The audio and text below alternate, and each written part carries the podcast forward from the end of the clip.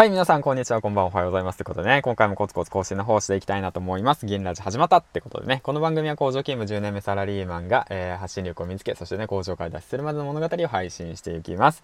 はい、というわけでね、今回こういったツイートの方をね、あげました。えーと、ヒマラヤだとオーディオブック聞けますよね。ヒマラヤで収録した音声、プレイリストか、コンテンツとしてオーディオブックで販売、ヒマラヤにてファンを増やす、オーディオブック販売、ヒマラヤで聞いてもらう、マネタイズですね。続きます。といったことでね、あげさせていただきました。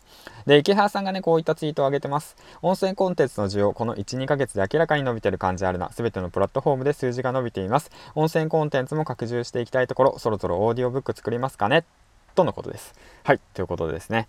うん。で、そのオーディオブックの作り方っていうのを詳しく詳しい話はまた、あの、お話ししていきたいなと思うんですけども、うん。ねあの、ヒマラヤだと実はオーディオブック聞けるんです。皆さん知ってるかと思うんですけども、オーディオブック聞けます。ということは、ヒマラヤ内にて、その、収録した音声をコンテンツとしてね、プレイリストみたいな形でコンテンツとして、まあ僕プレイリスト作ってるんですけど、そういうのをね、コンテンツとして、オーディオブックでまた販売をする。そしたら、オーディオブックで聞いてくれた人がまたヒマラヤで、あ、この人なんかラジオ放送やってるんだって言って興味を持ってまた聞いてくれる。で、ラジオで普段聞いている、その、リスナーの皆さんが、え、オーディオブックで販売したんだ。え、じゃあちょっと聞いてみようかなって言って、あの商品を買って聞いてくれる。そしたらまたなんか興味を持って、またそのラジオ配信を毎日聞きたくなる。みたいな。このスーパーいいループですよね。うまい日本語使い方。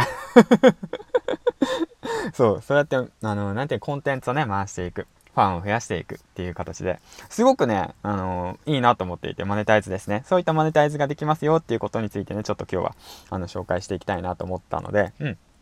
音声の方を上げています。だから声でね、稼ぐことはで可能なんです。はい。結論、声で稼ぐことは可能です。しかも誰でもできます。はい。そのためにはどうすればいいのか、毎日コツコツやることです。はい、ということでね、えっ、ー、と、最後までご視聴ありがとうございました。えっ、ー、と、今日を、えっ、ー、と、企画の方で、えっ、と、紹介をね、コツコツとしていきたいなと思っているんですけども、何せちょっと時間がね、足りないので、また、あの、時間作ってしっかりと紹介していきたいなと思います。はい、ということで最後までご視聴ありがとうございました。銀ちゃんでした。次回の放送でお会いしましょう。バイバイ